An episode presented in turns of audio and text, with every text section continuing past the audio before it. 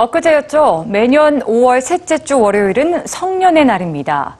우리나라에선 특별한 통과 의례 없이도 만 19세부터 성인으로 인정을 하는데요.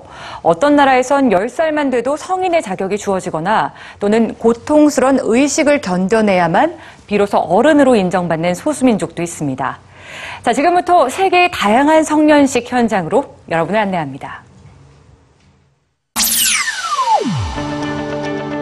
높은 폭포에서 뛰어내리거나 살인개미들의 공격을 견디고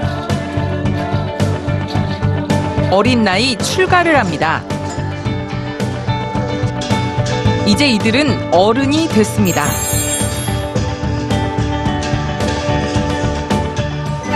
중국 속의 작은 타이, 윈난. 700년의 역사를 지켜온 소수민족인 다이족이 사는 곳입니다.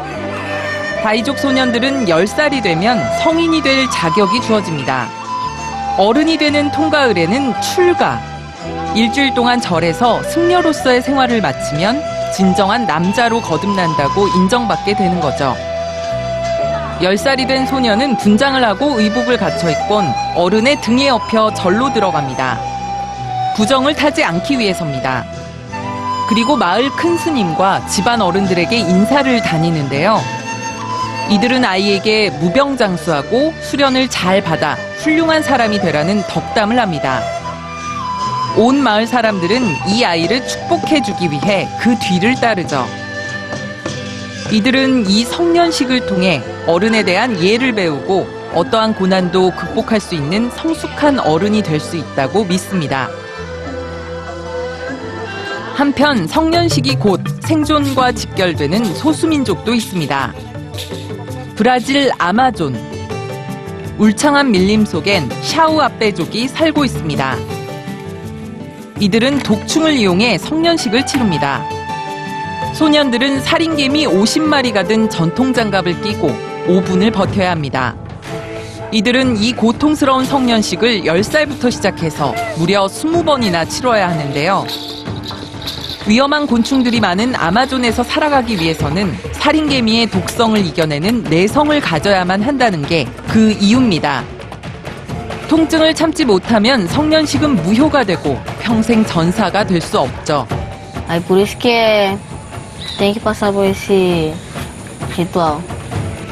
이 고통을 참아낼 수 있도록 부족의 어른들은 소년을 격려하고 의식이 끝난 뒤엔 해독주를 먹입니다. 인도네시아의 소수민족인 멘타와이의 살라길라족도 어른이 되기 위한 쉽지 않은 과정을 거쳐야 합니다. 이들 역시 울창한 원시림 속에서 나무를 베고 사냥을 해서 자급자족하며 삽니다. 그래서 소년들은 성인식에서 생애 첫 문신을 하고 독화살로 사냥을 합니다. 그리고 마지막으로 두려움을 딛고 높은 폭포 위에서 뛰어내려야 하는데요. 이 모든 과정을 거치고 이겨내야만 부족의 진정한 성인으로 인정받을 수 있습니다.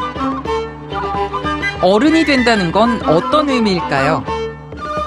성인들은 공동체에 먹고 사는 문제부터 정신적인 가치에 이르기까지 그 사회의 존폐를 책임지고 정체성을 계승하는 중요한 역할을 담당해 왔습니다. 그리고 공동체의 모든 구성원들은 이제 막 어른이 되려는 청년들을 따뜻하게 격려해 왔죠. 과연 이 시대, 우리는 우리의 아이들에게 어떤 과정을 거치고 어떠한 가치를 잊지 말아야 진짜 어른이 된다고 이야기할 수 있을까요?